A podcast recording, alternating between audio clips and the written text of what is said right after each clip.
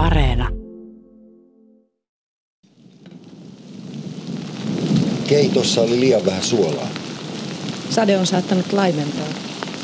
Olihan siinä kaalia ja perunoita. Kaskuneet lihaa halua. Pois se minusta. Hyvä se oli. Mikä sinun nimesi on? Haluat toisen annoksen. Ei tipu. Näytät muuten surkealta. Minulla on ollut vastoinkäymisiä, mutta tokenen kyllä näinä päivinä.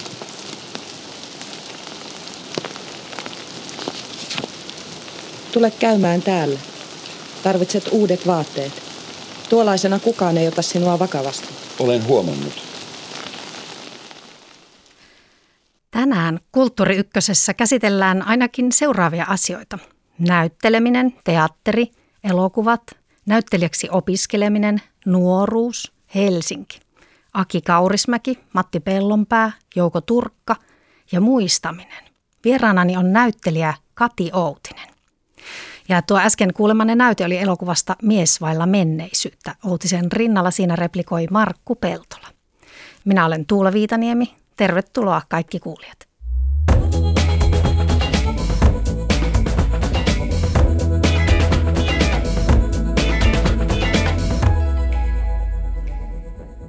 Tervetuloa Kulttuuri Ykköseen ja tähän lähetykseen Kati Outinen. Kiitos. Sinun elämäkertasi nimeltään Niin lähelle kuin muistan julkaistiin elokuussa. Se on minusta hyvin kirjoitettu. Se on avoin, tunteita ja ajatuksia ja muistoja herättävä teos, jota lukiessa tuli reflektoitua omaakin elämäänsä. Käyt sinä läpi uraasia yksityiselämääsi, mukanaan huippuhetkiä, elokuvien ja teatterin tekemistä palkintogaaloja, äitiyttä ja toisaalta uran vaikeita paikkoja, kuten työttömyyttä, niukkuutta, väsymystä. Kirjan ensimmäinen lause kuuluu, olen säästänyt kaikki kalenterini vuodesta 1989 saakka. Kati Outinen, mikä rooli kalentereilla oli tämän kirjan synnyssä? Ihan oleellinen rooli, koska mä kävin niitä läpi.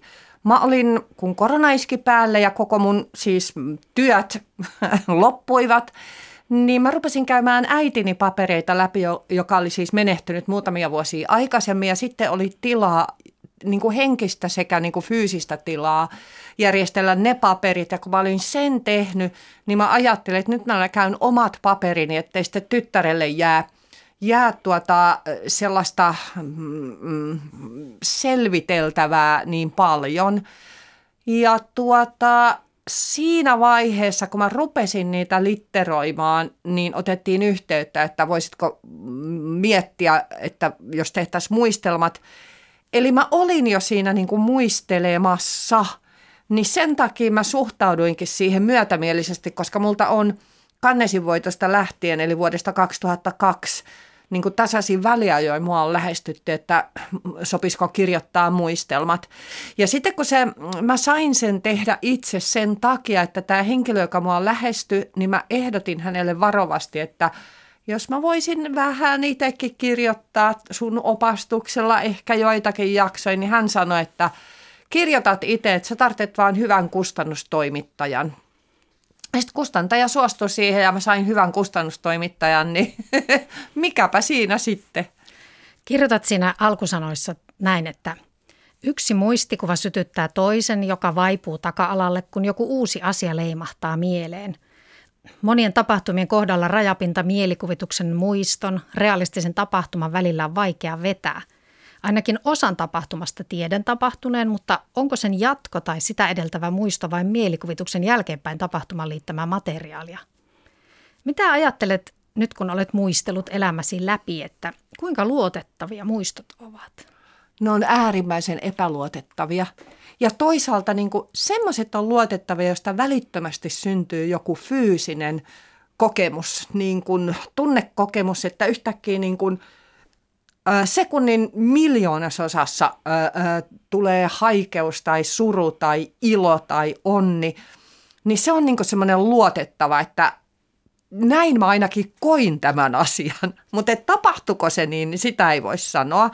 Ja sitten taas toisaalta niin se mä koen, että muisti ei ole semmoinen niin janalla menevä asia, vaan se on semmoinen verkosto. Että ne muistot syttyy, että jos mä joku asia vuodelta 92 niin mä siinä muistellessani ja miettiessäni tulee vastaavan kaltainen tapahtuma vuodelta 2005. Sitten hyppää sinne ja sieltä lähteekin vuoteen 75. Että se on semmoinen verkosto, että ne, mä luulen, että ne on muistojen asiayhteydet tai tunneyhteydet, että mä myös kirjoittaessani niin ymmärsin, että toi, toi mm, Kauas pilvet karkaavat, joka käsitteli laman jälkeistä, laman jälkeistä niin kuin Suomea sitä henkistä ilmapiiriä, mun, siis mun mielestä käsitteli, mikä silloin oli, niin mä tajusin, että mä olin niin kuin edellisenä keväänä elänyt täsmälleen läpi sen, mitä mä sain kuvata elokuvaan sitä tunnemaastoa puoli vuotta myöhemmin – mutta en mä sitä silloin tajunnut. Mä tajusin sen vuonna 2021 keväällä, että hetkinen, näinhän tässä on käynyt. Yksi iso asia sun kirjassa on myös miljö ja maisema ja etenkin Helsinki. Kyllä. Kuvaat siinä paljon kortteleita, puistoja, katuja, rantoja ja mulle tuli sellainen olo, että mä haluaisin ottaa tämän sun kirjan ja lähteä kävelemään pitkin Helsinkiä ja katsoa kaikki ne paikat ja näköalat ja ikkunat. Mitä Helsinki sinulle merkitsee? Mä itse asiassa en ymmärtänyt, että se on mulle myös semmoinen henkinen niin kuin koordinaatisto – että eri kaupungin osat, missä mä oon eri, eri aikakausia elämästäni viettänyt, niin on eri lailla tärkeitä ja se maisema mulla myös muistia ruokki, kun mä mietin niitä paikkoja, missä asiat on tapahtunut. Että mä kirjoitin esimerkiksi kaikki asunnot, missä mä oon ikänäni asunut, niin, niin tota, mä en sitä ennen muistanut. Mun, mulla ei ollut niin kuin, että it, kuta on päkeltämistä tämän lapsuuden ja nuoruuden muisteleminen. Mutta sitten kun mä muistelin ne kodit, minkälaista siellä on, ja se, että a, näin mentiin kouluun ja näin mentiin niin kuin täällä Vantaajoen rannalla me aina käveltiin, niin yhtäkkiä syttökin, että mitä siellä on tapahtunut. Niin, että muisto johti toiseen. Niin. Mennään nyt vähän ajassa taaksepäin vuoteen 1979. Olet mm. silloin lukiolainen Abi Oulunkylän yhteiskoulussa 17-18 ja sinut valitaan näyttelemään tarkkisluokan ainoa tyttöä Tapio Suomisen ohjelmassa elokuvassa Täältä tullaan elämä. Tässä noin minuutin mittainen ääninäyte. Mihin sä menossa? Tuu mukaan, niin näet. Mutsi menis hirteen. Ei se kestäisi kaksosten kanssa päivää kauempaa. Tuu silti. Mitä kello on? Vähän yli neljä. Mun pitää hakea kaksoset hoidosta. Tuu sen jälkeen. Vittu mä en kyllä kauaa kestä. Vie kaksoset hoitoa, hae kaksoset hoidosta, vie puistoa, hae puistosta, vie paskalle, hae paskalta, vaikka toiselta ei olisi edes vielä tullut saata. Mä heitän nää tonne kauppaan ja sit mä menen syömään. Mulla on nyt pari päivää väliin. Päästä illalla tulee? En mä tiedä. Voimme taas kuuemmais koittaa. Nähdään sit tossa leffamaistelua.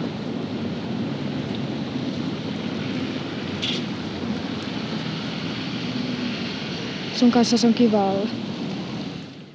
Siinä olitte sinä ja Esa Niemelä, eli Lissu ja Jussi rautatieaseman edessä Helsingissä. Sinulla on tuossa pahvilaatikko sylissäsi siellä on ilmeisesti Jussin kaksi marsua siinä Kyllä, laatikossa. Joo. Millä mielellä kuuntelit nyt nuorta itseäsi näyttelemässä? Oh, kyllä mulla aina semmoisen niin kuin kauhean hellyys tulee sitä nuorta itseäni kohtaan. Öö, toi on itse asiassa semmoinen kohtaus, joka mut kiinnitti siihen henkilöhahmoon, kun mä luin sen, koska siinähän niin kuin muutamalla sanalla kerrotaan ihan hirveän paljon sen niin kuin Lissun elämästä, minkälaista se on. Se, se niin kuin avautuu siihen, että se on itse asiassa sen perheen arjen pyörittäjä ja huoltaja niin kuin hy, hyvin niin kuin niukalla dialogilla. Ja tota, mm, mulla on myös niin kuin suuri empatia tota roolihahmoa kohtaan, että kun tuossa elokuvassa vielä käy niin, että se on niin kuin mä koen, että se on toivottomuudesta – niin kuin joku pieni toivo herää, kun löytyy tämmöinen mahdollinen ihmissuhde ja pako siitä ikävästä arjesta ja sitten se niin kuin läsähtää maahan se kaikki herännyt toivo, niin, niin se on aika niin kuin traaginen tarina. Kyllä vaan. Oli mielenkiintoista lukea kirjastasi, että silloin lukiotyttönä harjoittelit vaistonvaraisesti tai harjoitit sellaista metodinäyttelemistä, Joo. kun valmistaudut Lissun rooliin. Ja sitähän vaikka nyt Marlon Brando tai Dustin Hoffman, Robert De Niro on käyttänyt tämmöiset isot filmitähdet. Mitä se tarkoittaa ja mitä se sulle siinä, siinä tarkoitti? Siinä se tarkoitti, mä, mä ikään kuin käytin lissun vaatteita myös kotona tai siviilissä. Ja sitten mä opettelin tupakoimaan, mä tota noin niin jotenkin yritin löytää tai elää mahdollisimman lissuelämää kuvausten ulkopuolella sillä erotuksella, että mä myös käytin kaiken liikenevän ajan ab, siis kirjoituksiin lukemiseen, että se on kuvattu mun abivuonna että mulla oli kauhean tärkeää päästä ylioppilaaksi, että mä pääsisin pyrkimään teatterikouluun sitten seuraavana keväänä. Mutta tota, äh, joo, että se on mahdollisimman löytää, metodinäytteleminen on sitä, että yrittää itsestään löytää mahdollisimman niin kuin sama kuin mitä roolihenkilössä on. Oletko myöhemmin käyttänyt sitä jotain oppia, mitä täältä tulla elämää tehdessä opit? Olen mä sitä jossain tasolla käyttänyt, mutta sitten Dustin Hoffman, niin kuin mainitsit, kun hän teki maratonaria, niin, niin tota, hän juoksi niin kuin, ja, niin kuin hulluna kuvausten aikana, koska niin kuin, hänen roolihenkilönsäkin juoksi. Ja sitten tämä Sö-tason näyttelijä, Sö, mä en muista kuka se näyttelijä on siinä, tai muista hänen nimi, on maailman huonoin nimi muisti nimittäin, niin katsoi sitä touhua vähän aikaa ja sitten se sanoi äh, Hoffmanille, että why don't you try acting? Ja sitten tota, siinä on semmoinen totuuden siemen, että ei se metodinäytteleminen ikään kuin mikään autuaaksi tekevää, että sehän on vaan niin kuin joku äh, äh, semmoinen, minkä päälle on laitettava se näyttelijän työ, se taide. Itse olin silloin ala-asteella vielä, kun tämä elokuva tuli, mutta mä näin sen kyllä silloin teininä ja se teki tosi ison vaikutuksen. Varmaan nuorisotalolla ehkä oli näytös tai tuliko se telkkarissa 80-luvun lopussa. Mutta silloin kun se tuli ulos vuonna 1980, niin se oli vuoden suosituin suomalainen teatterielokuva, jonka näki 380 000 ihmistä. Ja minulla on tässä muun muassa edessäni Anna-lehti vuode, keväältä 1980, missä kannessa hehkuu ihana – Kati Outinen ylioppilaslakki päässään. Mitä sun elämälle oli vaikutusta tai miten se vaikutti sun elämään, että susta tuli julkis ja elokuva tähti abiturienttina? No sehän vaikutti. Ensinnäkin mä olin niin pipopää jotenkin, että eihän mä ymmärtänyt tehdessä, että niin voi käydä. Että, tota, että se tuli jotenkin puskista se mielenkiinto – niin siihen mun roolihenkilöön, kun sitä, siihen, se oli sitä aikaa, kun jätkät kiinnosti ja mitä jätkät tekee. Ja siinä oli jätkät pääosassa. Ja sitten kun siellä, to, toki mä sen ymmärrän jälkikäteen, että kun se oli se ainoa äh, tota, nainen siellä, niin, niin totta kai se kiinnitti huomiota. Ö, mutta sitten se oli kuitenkin aika maltillista, kun mu, ensinnäkin mulle siihen julke, suhteessa julkisuuteen mä törmäsin – semmoisiin niin vanhempaan ö, haastattelijaan, joka teki sitä haastattelua, joka sanoi mulle, että Kati, sun ei tarvitse suostua mihin vaan. Ja on tiettyjä lehtiä, joihin ei kannata mennä niin kuin mitä tahansa laukomaan. Mä sain semmoisen niin lyhyen briefauksen, että sä voit sanoa ei ja sulla on oikeus tarkistaa ne jutut. koska mä olin valitin tälle ihmiselle, kun mä oon ollut aina avoin, niin sanoin sitä, että mua häiritsee, että mä haluaisin rauhassa keskittyä kirjoituksiin ja sitten niihin karsi, niin kuin pääsykokeisiin tonne teatterikouluun. Niin hän sanoi, että sä teet sen, jos se on sulle tärkeää, että tämä on ihan tämmöistä pintaa, että anna mennä. Eli mä pystyin, mä, mä, mä niin sain semmoisen opin, että mä karsin ylilyöntejä ja olin silleen maltillisesti mukana siinä julkisuudessa. Oli toki aika ennen internettiä ja tällaista niin julkisuushakuisuutta, sanotaanko näin, mikä nykyisin on. Sinulla oli silloin lapsena ja nuorena paljon erilaisia taideharrastuksia, musiikkia, modernia tanssia, balettia, luit paljon ja olit näytelmäkerhossa. Mikä lopulta sai sinut valitsemaan juuri teatterin? Se, kun mä näin, Oulunkylän yhteiskoulussa oli valtavan hyvä harrastajateatteri, Nuksun muksut. Ja mä näin ö, esityksen, joka sai mut pois. Se tapahtui se esitys juhlasalissa, mutta mä menin täysillä mukaan siihen maailmaan, mikä luotiin. Sen näytelmän nimi oli Nuppu etsii kesää ja se tapahtui ikään kuin metsässä ja äh, ties missä paikoissa. Ja se niin kuin, juhlasalin seinät katos ympäriltä ja mä menin täysin siihen maailmaan.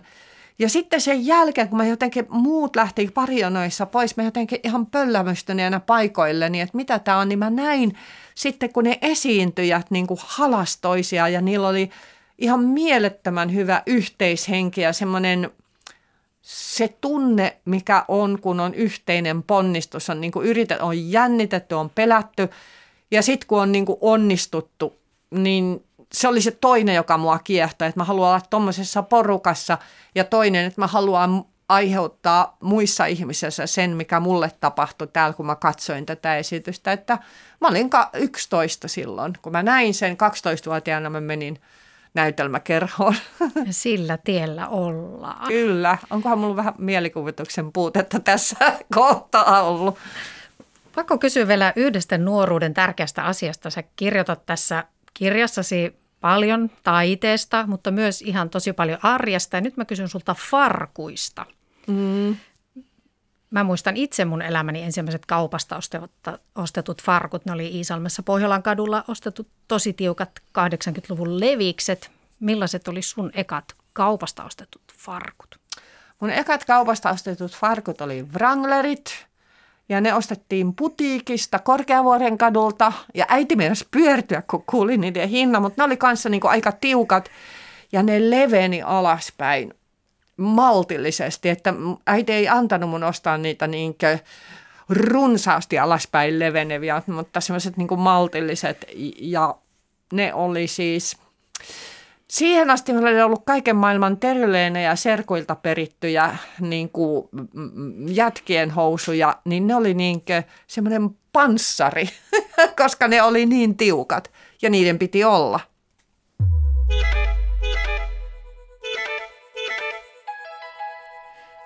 Kirjassasi on Kati Outinen mukana aika liikuttava teksti. Hakemusluonnos, jolla hait teatterikorkeakoulun pääsykokeisiin 1980 keväällä.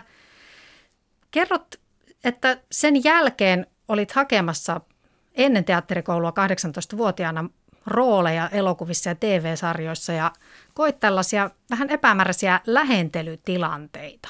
Millaisia ne olivat? Ne oli semmoisia aika ahdistavia. Ne oli semmoinen, että miesohjaaja tai miestuottaja käytti valtaa väärin.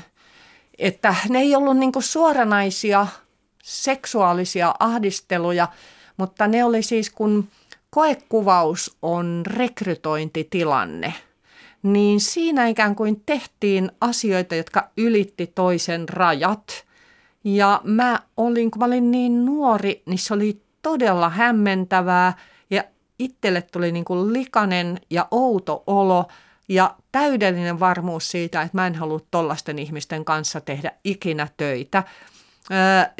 Ja se tota noin, niin sanat sille löytyi vasta paljon myöhemmin, että mitä on kokenut ja että se oli epäoikeudenmukaista, koska se oli naisnäyttelijät, nuoret naisnäyttelijät koki silloin aika paljon semmoista niin kuin, äh, väärää vallankäyttöä nimenomaan rekrytointitilanteissa. Äh, niin, niin tuota, tai työhön hakemu, siis kun hakee työhön, niin se oli epäoikeudenmukaista se, me ei kaikki niin kuin piti itseään syyllisenä, että mä oon toiminut jotenkin väärin, vaikka se oli heidän.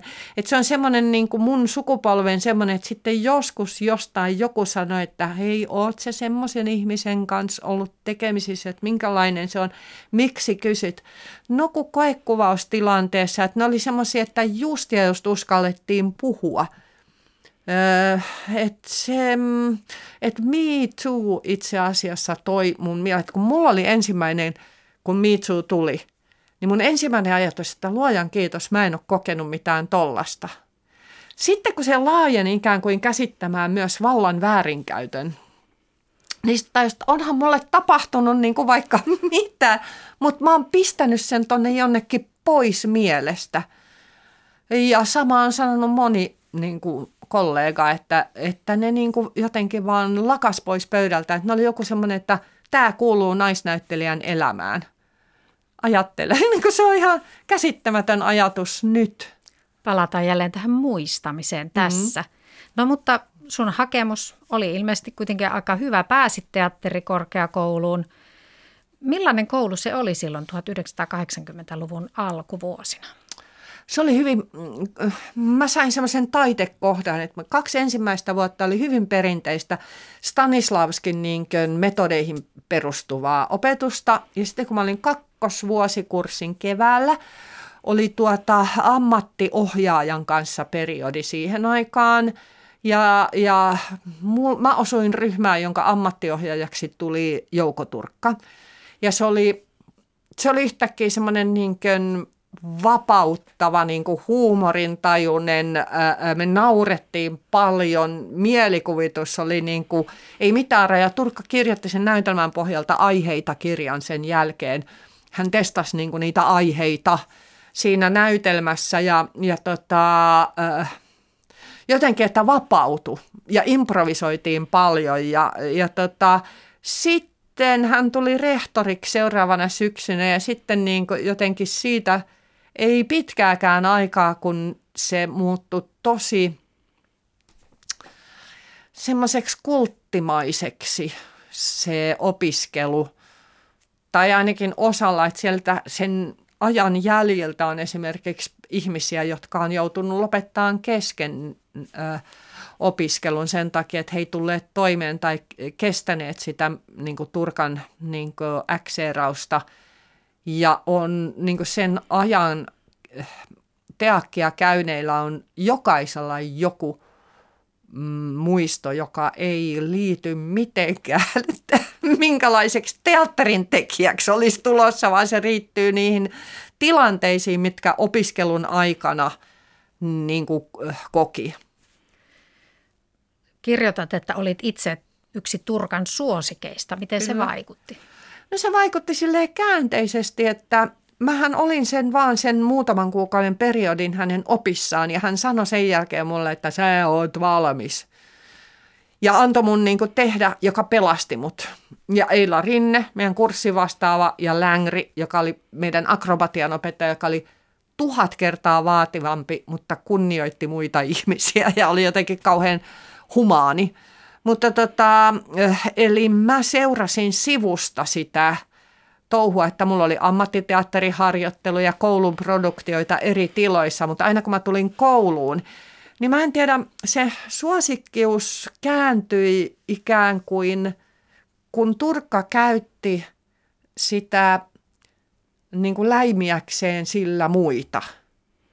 Että se ei ollut yhtään kivaa että hän ikään kuin saattoi jotain miesnäyttelijöille raivota, että sä oot ihan paska verrattuna Outiseen, vaikka Outinen on sua niin kuin kainaloa asti tai napaan asti. Semmoinen niin kuin, no musta pedagogiikkahan siitä tulee ensimmäisenä mieleen, mutta tota, joo, ei ollut kiva. Olit itse silloin nuori, nuori nainen ja kirjoitat siitä, että se oli aika naisvihamielisyyttä se ilmapiiri Kyllä. silloin siellä ja että et tajunnut sitä silloin. Jättikö se jotain jälkiä sinuun? No itse asiassa sitten loppujen lopuksi ei muuta kuin sitten, kun mä törmäsin 15 vai 10 vuotta myöhemmin niin Turkan ohjaukseen uudelleen, niin sieltä tuli semmoisia. Mutta niin kuin semmoisen se teki esimerkiksi, että mä oon todella herkkä siihen, että jos työpaikalla joku rupeaa käyttää valtaa väärin, oli sitten niin kuin statusarvoltaan samassa asemassa tai korkeammassa tai alemmassa.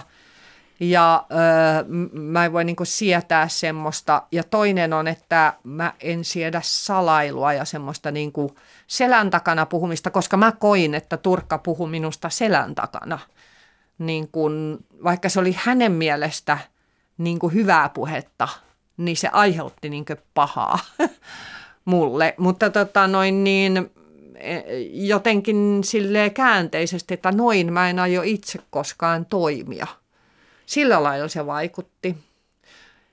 Ja sitten mä naurattaa, kun sitä, silloin kun mä olin proffana, niin, niin alkuvuosina mä aina jotenkin teetätin opiskelijoilla, koska kaikki, kaikkia opiskelijoita kiinnosti ihan valtavasti se Turkan aikana, teetätin muutamia Turkan tuota, noin, niin harjoitteita, jotka oli semmoisia niin aika riuhtavia ja semmoisia, että yhdet pitää kiinni ja toiset yrittää päästä irti ja toiset estää, kun pitää päästä huoneen to, päästä päähän ja, ja tämmöisiä. Ja sitten tällaisia ne on, niin sitten oppilaat on mustelmilla ja hikisiä ja jotenkin sitten he katsoo niin se, että okei, joo, ai tämmöistä. Sitten mä tajusin, että – ei tässä ole mitään järkeä.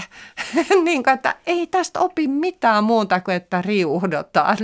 Sitten sen jälkeen mä vaan kerroin, minkälaista se oli se, että mä luovuin aika paljon, että ei se antanut mitään niin kuin, niille opiskelijoille.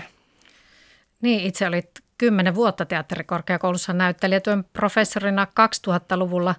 Kuulostaa siltä tuon äskeisen perusteella, että se opiskeluaikaan itselle jättänyt semmoisen niin käänteisen jäljen. Joo, joo.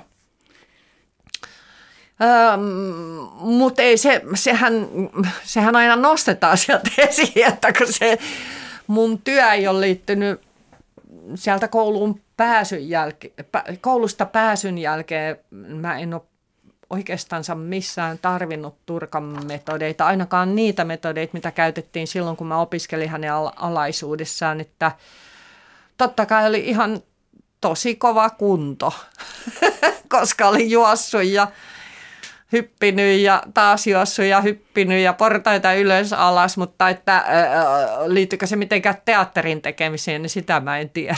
No mitä itse näyttelijätyön opettajana halusit, mikä olisi se tärkein asia, mitä halusit välittää tuleville näyttelijöille?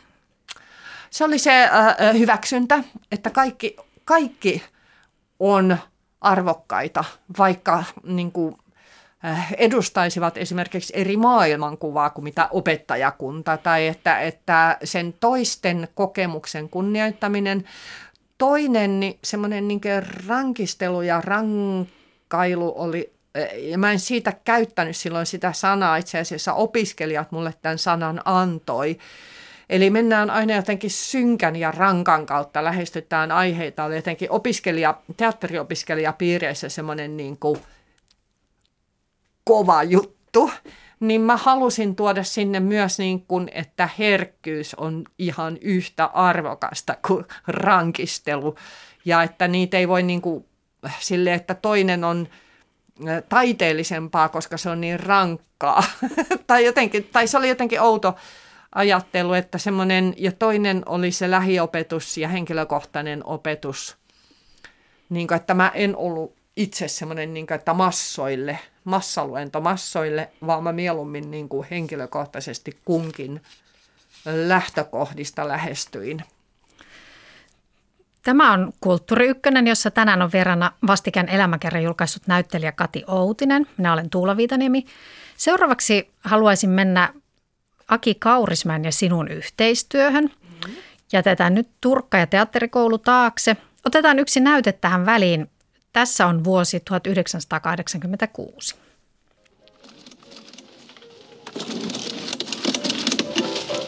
Kolmekymmentäkaksi seitsemänkymmentä.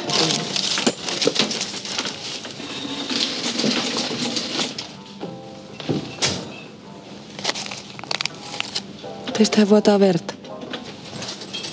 Niin vuotaa loukkasin käteni. Laitetaan siihen laastari. Tulkaa mukaan.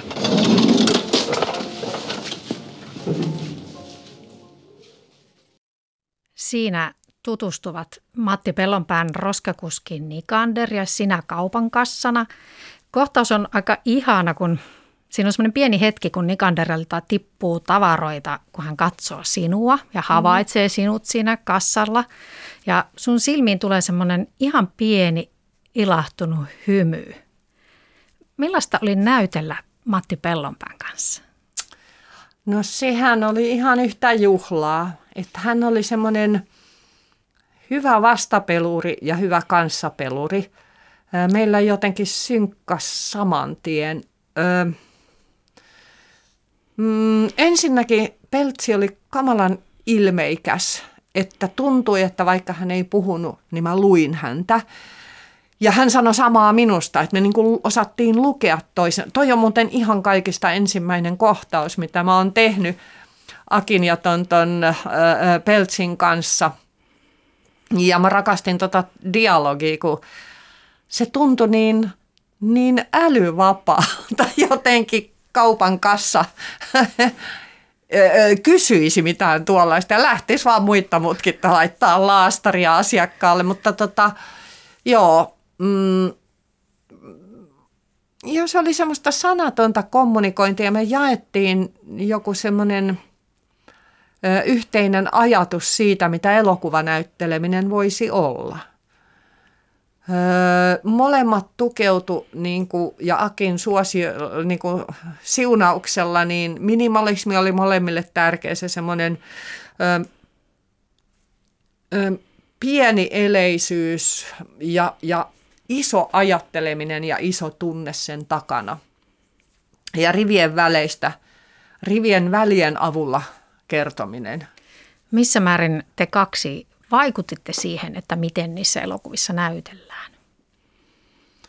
Uh, mä luulen, että Peltsi vaikutti ihan tosi paljon, kun Peltsihän oli tehnyt jo Akin, Akin sekä Mikan kanssa montakin, ainakin, ainakin yhden lyhärin ja, ja tota, yhden pitkän elokuvan.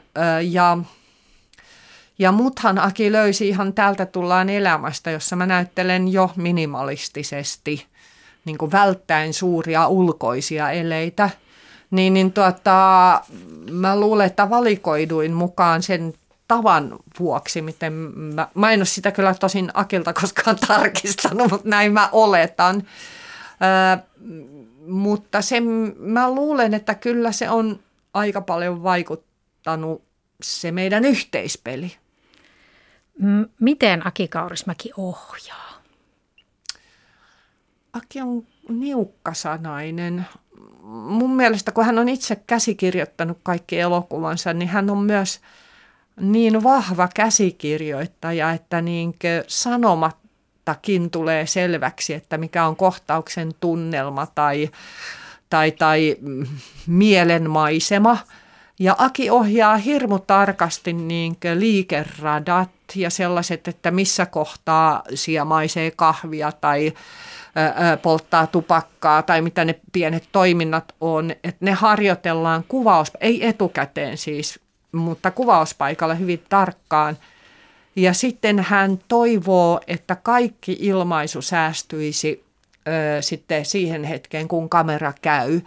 Että hän on sen, sen ensimmäisen oton taian, niin kuin hän arvostaa sitä sanomattoman paljon. Ja mulle taas teatterinäyttelijänä, samoin Peltsi teki myös teatteria ja kävi teatterikoulun, niin, niin tuota, se, se vertautuu teatterin ensi-iltaan, joka on aina se ainutlaatuinen hetki, tai mikä tahansa esitys kylläkin, mutta se on se ainutlaatuinen hetki. Ja illasta toiseenhan teatterissa toistetaan, mutta ei ne ole ikinä samanlaisia ne esitykset. Että ne on, ne, ne niin kuin voidaan toistaa ja ne erot on minimaalisia, mutta silloin ekalla kerralla, jos hyvin käy, niin siinä on semmoinen erityinen noste siinä niin kuin esityksessä ja sitten myös elokuvan kuvauksissa siinä ekassa otossa. Aki Kaurismäen kieli on aika omanlaistaan. Minkälaista se on näyttelijälle?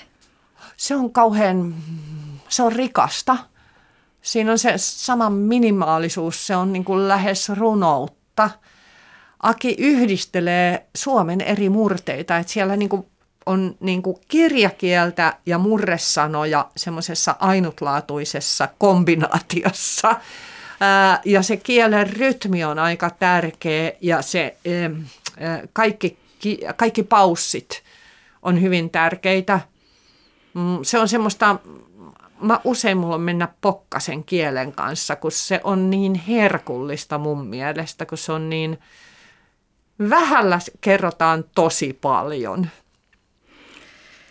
Kuunnellaan tähän kohtaan toinen elokuvaklippi Kaurismäeltä. Siinä Kati Outinen lausuu yhden 27 repliikistä, jotka hänellä tässä näytel- elokuvassa on. Ja e, elokuvassa, jonka suunnilleen kaikissa kohtauksissa hän on läsnä, eli nyt Iiris Rukka ravintolassa. Maistuuko? Hyvä.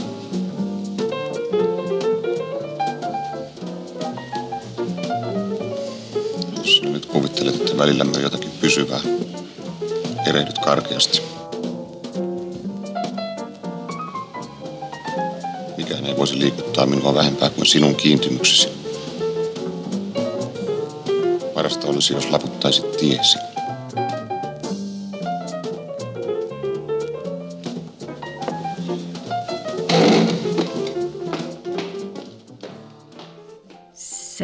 Tulitikkutehtaan tyttö vuodelta 1990. Olet siinä Vesa Virkon näyttelemän miehen kanssa ravintolassa. Kirjoitat kirjassasi, että sinusta tuntuu, että vaikka repliikkejä ei juuri ole, on vain ne 27, niin Iiris on varsinainen jaarittelija. Mitä se tarkoittaa? Se tarkoittaa sitä, että mä kerroin koko ajan Iiriksestä ilman sanoja. Tavallaan mykkäelokuvan keinoin niin kuin hengityksellä, kasvojen mikroilmeillä, semmoisella rytmillä, katsooko päin, katsooko poispäin, lakkaako hengittämästä, nousee, millä niin kuin voimalla no, esimerkiksi tuossa kohtauksessa nousee ylös tuolista ja lähtee pois niin kohtauksesta. Eli se oli sellaista jatkuvaa niin ajattelua ja tuntemista ja kun tarinaa kerrotaan aina muille, niin sen takia mä niin kuin halusin näyttää ne ulos, mutta niin, niin, tuota noin, niin vähäeleisesti kuin suinkin. Ja mä luulen, että se myös teki niistä hyvin kansainvälisiä niistä, kun sitten ei ollut sitä kieltä esteenä, että ymmärtää Iiriksen mielenliikkeet. Että toihan pyöri vuosikausia ympäri maailmaa se leffa ja hyvin pitkälti sen takia, että kun se tekstitys tai kielen ymmärtäminen ei ollut este ymmärtää se elokuva. Mihin luulet, että perustuu Kaurismäen elokuvien kansainvälinen suosio?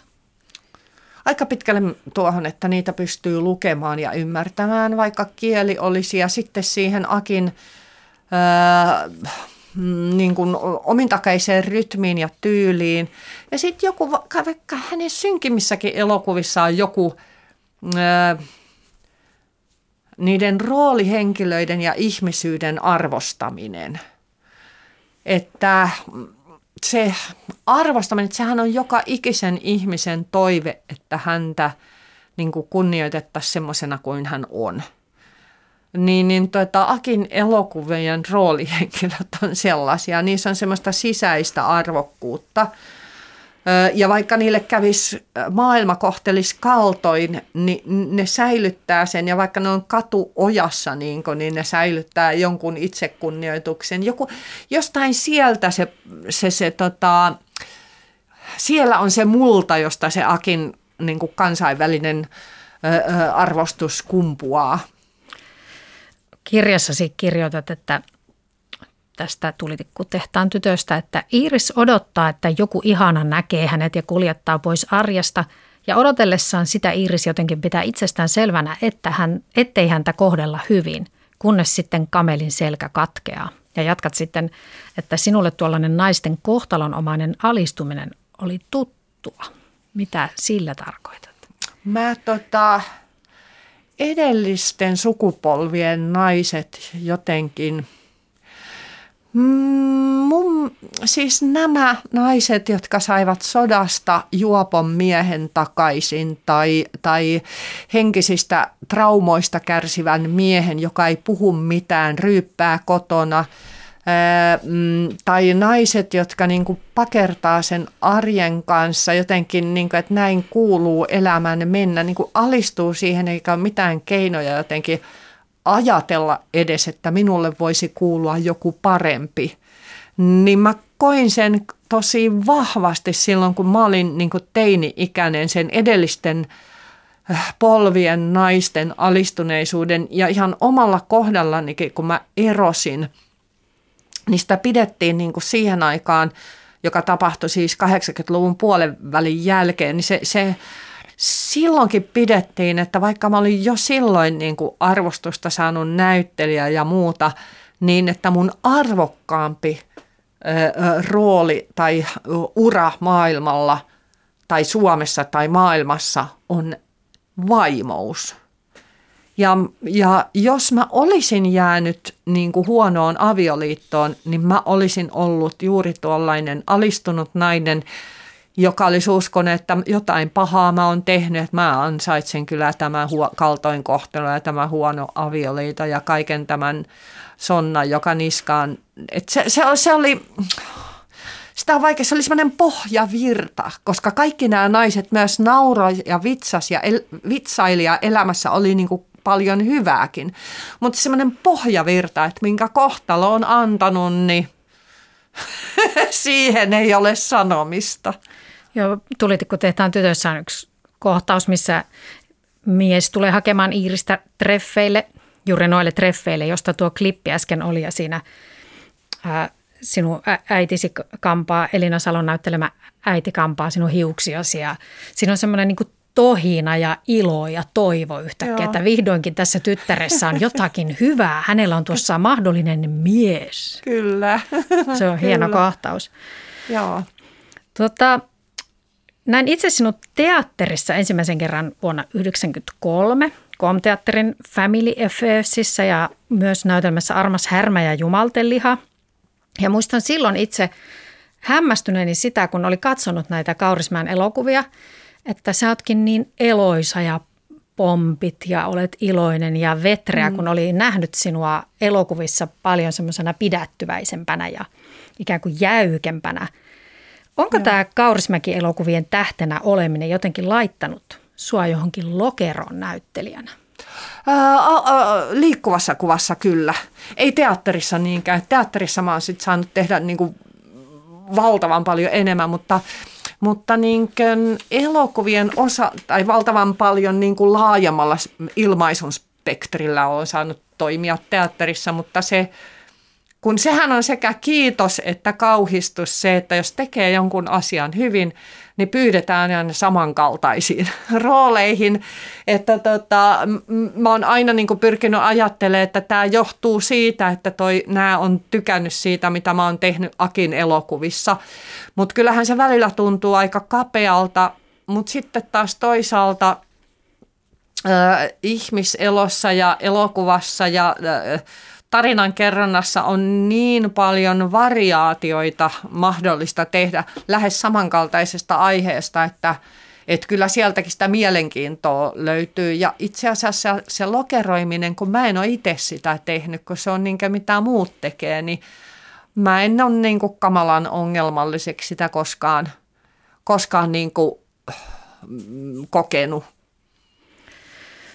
Sanoit joskus kymmenisen vuotta sitten TV2 Mansikkapaikka-ohjelmassa, kun olit silloin juuri saanut Kannin elokuvajuhlilla elokuvasta mies vailla menneisyyttä parhaan naisnäyttelijän palkinnon, niin sanoit siinä haastattelussa, että, että palkinto toi ulkomailta paljon hyvää ja kiitosta, mutta Suomessa työt loppuivat silloin kuin seinään. Se tuntuu näin sivusta katsoen ihan pähkähullulta. Kerrotko vähän lisää? Eikö mä ainoa siis naisnäyttelijä, joka näin on kokenut?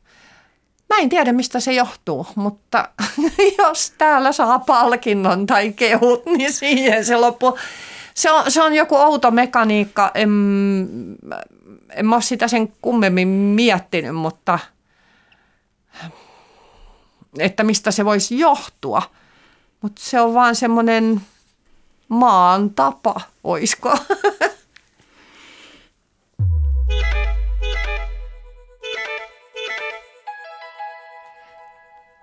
Kuvaat kirjassasi, Kati Outinen, monia rankkoja vuosia, kun olet ollut työttömänä. Mm. Lähdettyäsi 90-luvun alussa komteatterista ja sitten vähän myöhemmin, kun lähdit Helsingin kaupungin teatterista. Elämäsi tuntuu sellaiselta vuoristoradalta, jossa vaihtelee sellaiset tyhjemmät jaksot ja sitten sellaiset mielettömän kiivaan työnteon jaksot. Joo. Mitä itse ajattelet, että miksi olet joutunut olemaan työttömänä?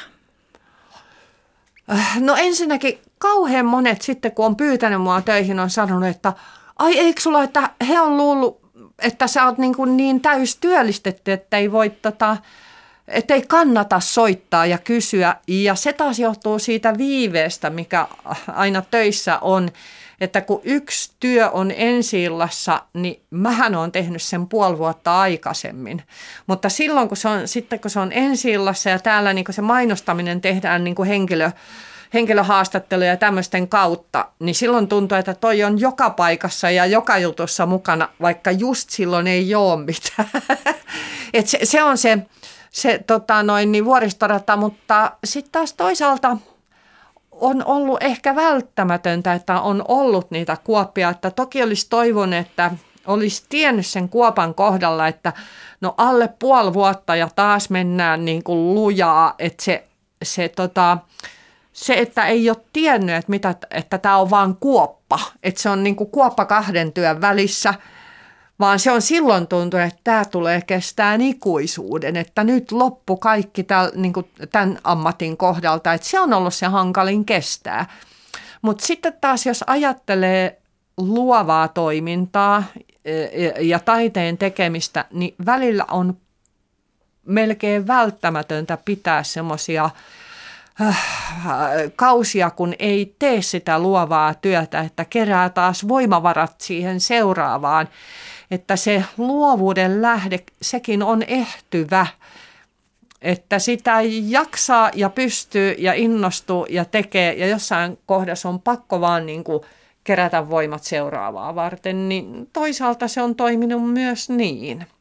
Ja olet myös opiskellut toisen ammatin erään sellaisen kuopan kohdalla. Kyllä, ja se oli ihanaa, että kyllähän mä oon nytkin miettinyt, kun tämä korona tuli ja kun ei tiedäkin, ja mä oon vielä freelancer, että mulla ei ole mitään työpaikkaa, mihin mennä takaisin tämän koronan jälkeen, niin tota, Äh, äh, kyllä mä oon nytkin taas miettinyt, että pitäisikö vähintään mielenvirkistykseksi miettiä, että opiskelisi jotain.